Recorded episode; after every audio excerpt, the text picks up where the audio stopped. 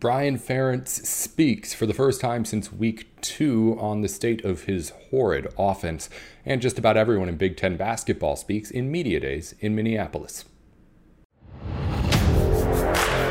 You are Locked On Big Ten, your daily podcast on the Big Ten Conference, part of the Locked On Podcast Network. Your team every day.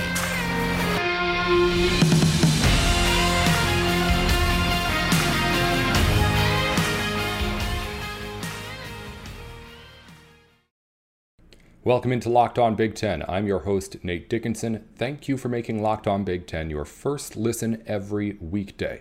Today's show is brought to you by Bet Online. Bet Online has you covered this season with all the best props, odds, and lines, and more than ever before.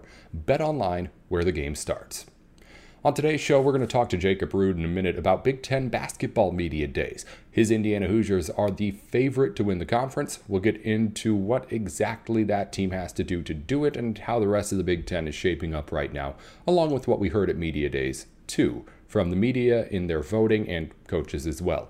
But before we get to any of that, we heard from not a head coach, but a coordinator of the Iowa Hawkeyes, and one that has plenty of questions to answer early in the season.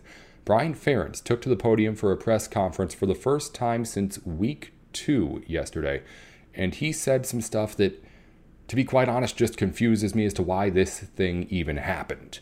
Uh, Brian Ferentz was talking about, of course, his offense, which is the worst in the country statistically, not just in the Big Ten, not just in the Power Five, but out of all FBS schools out there, Iowa has the worst offense.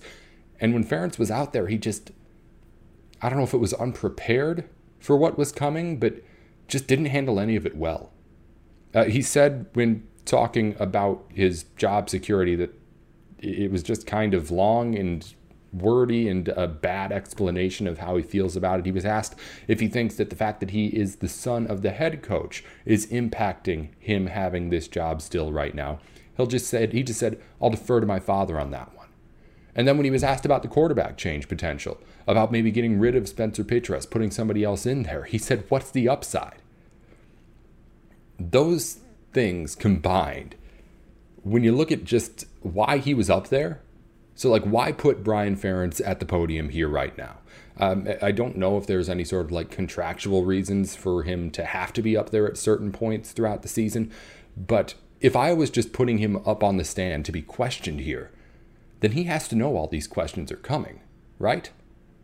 Whether it was something they had to or something they thought, hey, everyone's talking about how Brian Ferentz is messing up so much, let's let him actually clear the air, get some good press out there. This was not the good press.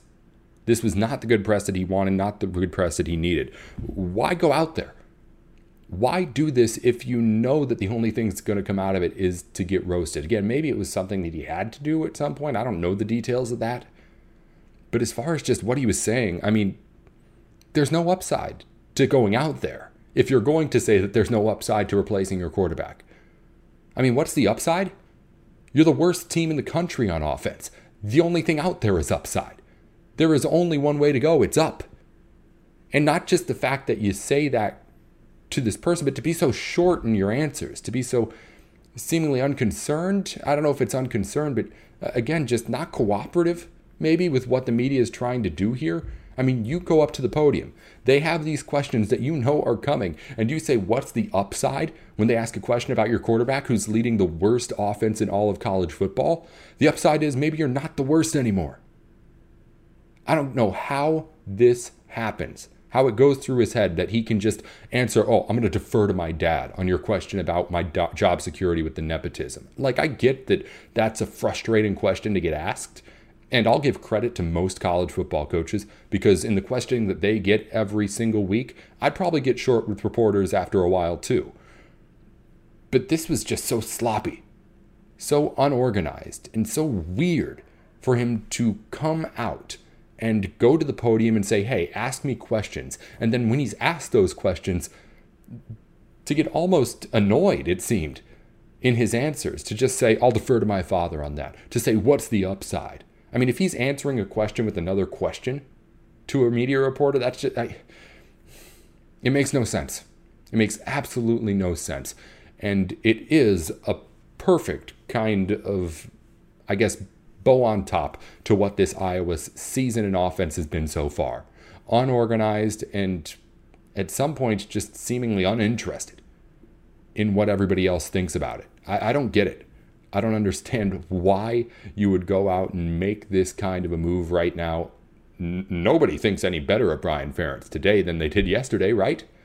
Nothing he said out there makes you think, oh, now I believe in this guy more. No. You, you just hate him even more than you did before. What's the upside to switching quarterbacks when you have the worst offense in college? I can't get over that. I think it's the third time I've said it here in the last couple of minutes. But it's astonishing that you would say that when asked that question when you know that the reason you're being put up on the podium is because the offense has been terrible.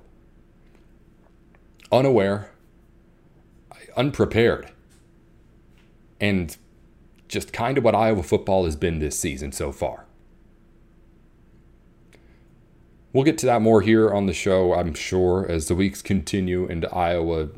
I don't know what Iowa does, but whether they win or lose, we'll be talking more about it, I know. In a minute, though, we're going to talk to Jacob Rude on everything that went down up in Minneapolis for Big Ten Media Days. Uh, not everyone loved it being in Minneapolis, but we still had plenty of faces out there to record everything that happened over the last few days, and we'll get to it here in just a minute on Locked On Big Ten. Before any of that, though, a reminder that BetOnline is the place to go this season for all of your college football betting needs. If you hear a line here on Locked On Big Ten, it's coming from BetOnline. So when we talk to Matt Sheehan tomorrow on the show, all those lines you hear there is going to be from BetOnline. If you want to bet with us, you can bet those lines at BetOnline. If you want to fade us, you can do it over at BetOnline. It's been the smarter move so far this season to go against our bets. But we'll get to all that and more here on tomorrow's show. Bet Online something you can go sign up for though right now at Bet Online, where the game starts. Hey, you're tuned in to Locked On Big Ten. Jacob Rudes here from Locked On Hoosiers. I'm Nate Dickinson. We're going over Big Ten basketball media days, which is stuck in the middle of a big Big Ten football week, but we have to talk about some basketball here right now. We've got Jacob Rude in from Locked On Hoosiers to do it. Indiana, right now, the favorites to win the Big Ten. That's been pretty much unanimous throughout the start of this season when we've looked at polls and rankings and things. IU's at the top, Jacob. No difference here in what we've seen in the media preseason voting. But one thing that I did notice is that it's really, really spread out. I think there were five different teams getting first place votes, but the top five go Indiana, Illinois, Michigan, Michigan State, and Purdue. What do you think about how the media ended up voting through the Big Ten teams this week? Yeah, it's interesting in the sense as you said, it's a little spread out. Uh, the final order, I think, is about roughly what I would expect it to be. Um, I think Illinois and Michigan are pretty interchangeable for that second and third spot, but I think Indiana is like maybe a tier above them right now. Um, I I think it's close enough that it could be still a very interesting race, but then I think there's a little bit of a gap which there is to your Michigan State, your Purdue's, your Ohio States, uh, even Iowa getting in there with a vote. I'd I'd love to see that person's ballot. I don't know if they made it public because uh, Kris Murray also got a vote for Player of the Year, which probably I would think might be the same ballot, but nonetheless, I do think it's uh there's some groupings within that kind of top five that I think it's going to be a fun race this season. Uh, it's got some high expectations to live up to with some of these previous Big Ten races, but uh, a nice mixture of, of guys and all these teams are kind of represented on on the Big Ten preseason teams as well. All these teams are so. Uh, I'm excited just seeing kind of the the votes and the standings and the predictions like this means that we're really close to the start of the season, and that alone has me excited.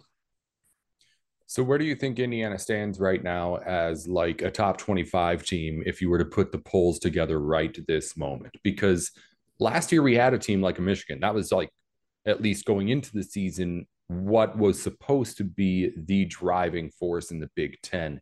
When I look at this Big 10, I see Indiana as the front runner, but I don't see that kind of uh, at least dominant perception going into the season.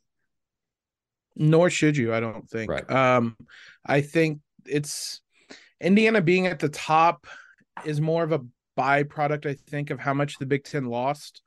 uh, with your Illinois, with your Michigans, your Michigan States, Purdue's. Uh, a lot of those teams took hits and players leaving. Uh, Indiana didn't have that. So I guess in some ways, kind of maybe not by default, but just by standing pat, like Indiana just moved up because other people lost so much. So I do think Indiana has some proving to do. I think that's a very fair, uh, I don't know necessarily critique, but expectation for them is to kind of prove themselves a bit. So I think they're a top 25 team. I don't know that they're they're probably around kind of maybe 15 to 20 I think right now would be a fair place to put them. Um maybe as high as like 12 somewhere around there. Uh I don't think they're a top 10 team uh not until they like I said prove some things. They're going to have the schedule to do it. Uh but until then I I think it's fair to have some questions about a team that ultimately snuck in, maybe not snuck in, but barely got into the tournament last year and then got walloped in the first round. So it's fair to have some questions about them, but I still think they're a, at least a top 20 team, maybe a top 15 team.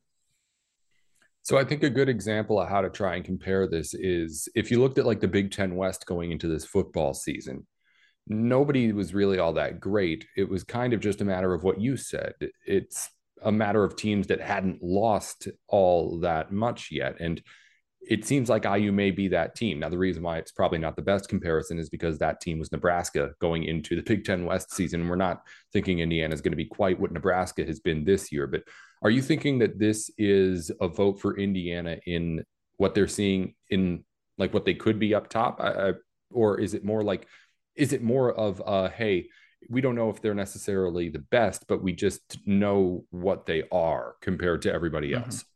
That's what I was going to say. We're more of a known quantity. I know that. Uh, but I still think the ceiling uh, is high. I mean, you had two five star freshmen and Jalen Hood Schifino and Malik Reneau. Um, the Jalen Hood Schifino is going to start.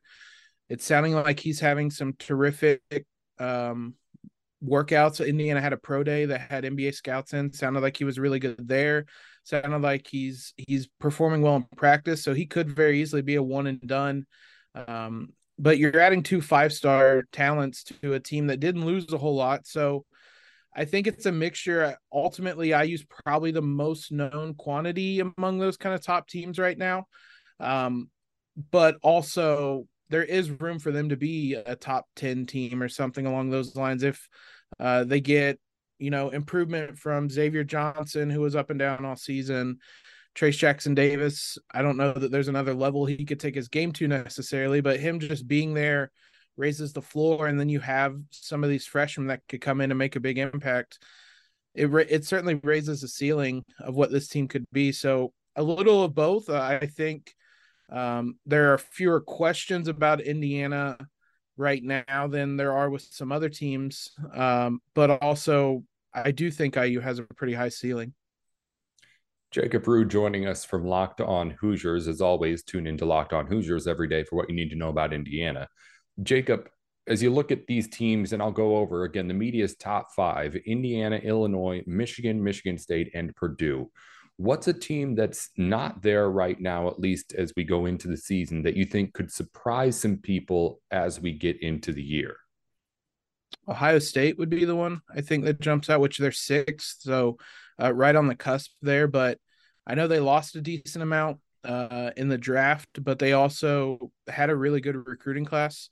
Uh, I think it actually ended up being maybe the best in the Big Ten um, because of the number of recruits that they got. So they replaced a lot of that talent um, with younger talent. It might take a little bit of time to to kind of gel and build that chemistry and whatnot. But uh, that's the team to me that um, looking into the season, if you if there's a dark horse or an underdog, something along those lines, it would be in Ohio State. They ended up eighth uh, in um, recruiting for last season. They have four four star recruits and a three star, so maybe not the top top end talent, but uh, still really good talent they were able to bring in to replace.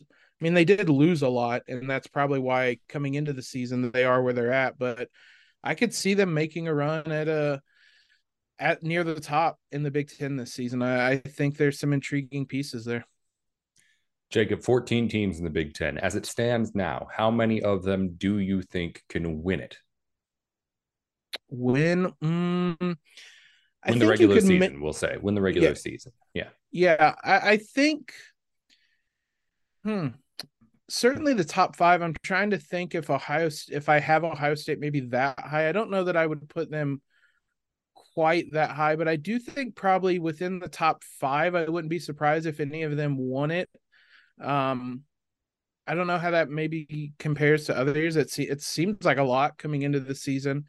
Uh, I would say Indiana, Illinois, Michigan, Michigan State, Purdue. That that top five could, if Ohio State comes out strong, maybe during the the non conference and, and to start the year, maybe I could put them in that group as well. But certainly five right now. Yeah, it, I agree. It seems like a lot, and it, I think it's just another thing that goes towards this conference isn't quite as driven by one team as it has been in previous years. But at the same time, when we say that seems like a lot of teams, we have to remember like the teams that have been winning the Big Ten regular season over the past couple of years. Not exactly those teams projected to be in that top five either. So there's that side of things too. Jacob Rude with us here on Locked On Big Ten. Going to join us next week. And of course, once basketball gets started all the time, as the Hoosiers are favored to win the conference going into the season by the media. Of course, Jacob has everything going on with Indiana over at Locked On Hoosiers, too. Thanks as always for joining us for a minute, Jacob. Remind people where they can get the show in between your appearances here. Yeah, uh, we are everywhere that you guys are listening to this at, whether uh, iTunes, Spotify, YouTube, whatever it may be. And then you can follow us on Twitter at LO underscore Hoosiers. We post the episodes there as well. So uh, we're pretty easy to find and wherever you guys are, are, watching or listening to us at right now. All right. Thanks for taking a minute to talk hoops with us, Jacob. We'll get back to you soon. Looking forward to it.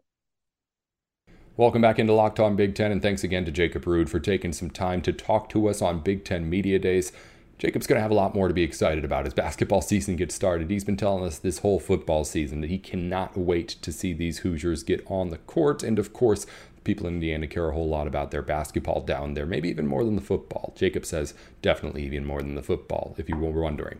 Uh, we'll get into more with Jacob next week, of course, on the show on basketball as it gears up. But let's turn back to football now. I got my three biggest things I'm looking at this weekend as we get into the games. We're going to do a bigger preview as well as our look at the lines with Matt tomorrow. But first, my three biggest things that I'm looking at here as we approach the weekend of games. First off, can Illinois really win the Big Ten West? I think this is the perfect test to sell me in on the Illini. Because right now I'm sold in on Chase Brown. I know that he can carry a game and carry a team to a win but I'm not really sold on the Illini as a team yet. Remember, this team still lost to Indiana earlier in the season. And while that was earlier in the season, this Minnesota game is the biggest test that they've had so far. I believe Minnesota is the most talented team in the Big Ten West. I think that Minnesota is going to win this game. But if Illinois wins it, then that's my ticket in. That's how I jump on the bandwagon. And that's the one that makes me say, okay, we need to start taking the Illini really seriously. Yes, they're ranked right now, but I'm still at the point where I would put Minnesota over them, and I would put, oh, geez, maybe it is only Minnesota at this point. Everyone else has been so terrible on that side in the West. Maybe I'd put Purdue over them too. But it, again, it's it's a weird conversation to have on that side. I think if Illinois beats Minnesota, they've got a shot to actually win that Big Ten West. They still have to play Michigan at the end of the season. That's a tough crossover game to have. But Illinois, if it does win this game against the Gophers, in my head, in every other game, should be the favorite. Maybe not right now, but if they win this game on Saturday, again, that's what buys me in and has me saying, okay, let's get to know Illinois for real a little bit more here. Second, can Maryland pass the test on the road? I, am by the way, not mentioning Michigan State, Penn State here in these three things, just because everyone knows the gravity of that game. It's number 10 against number five.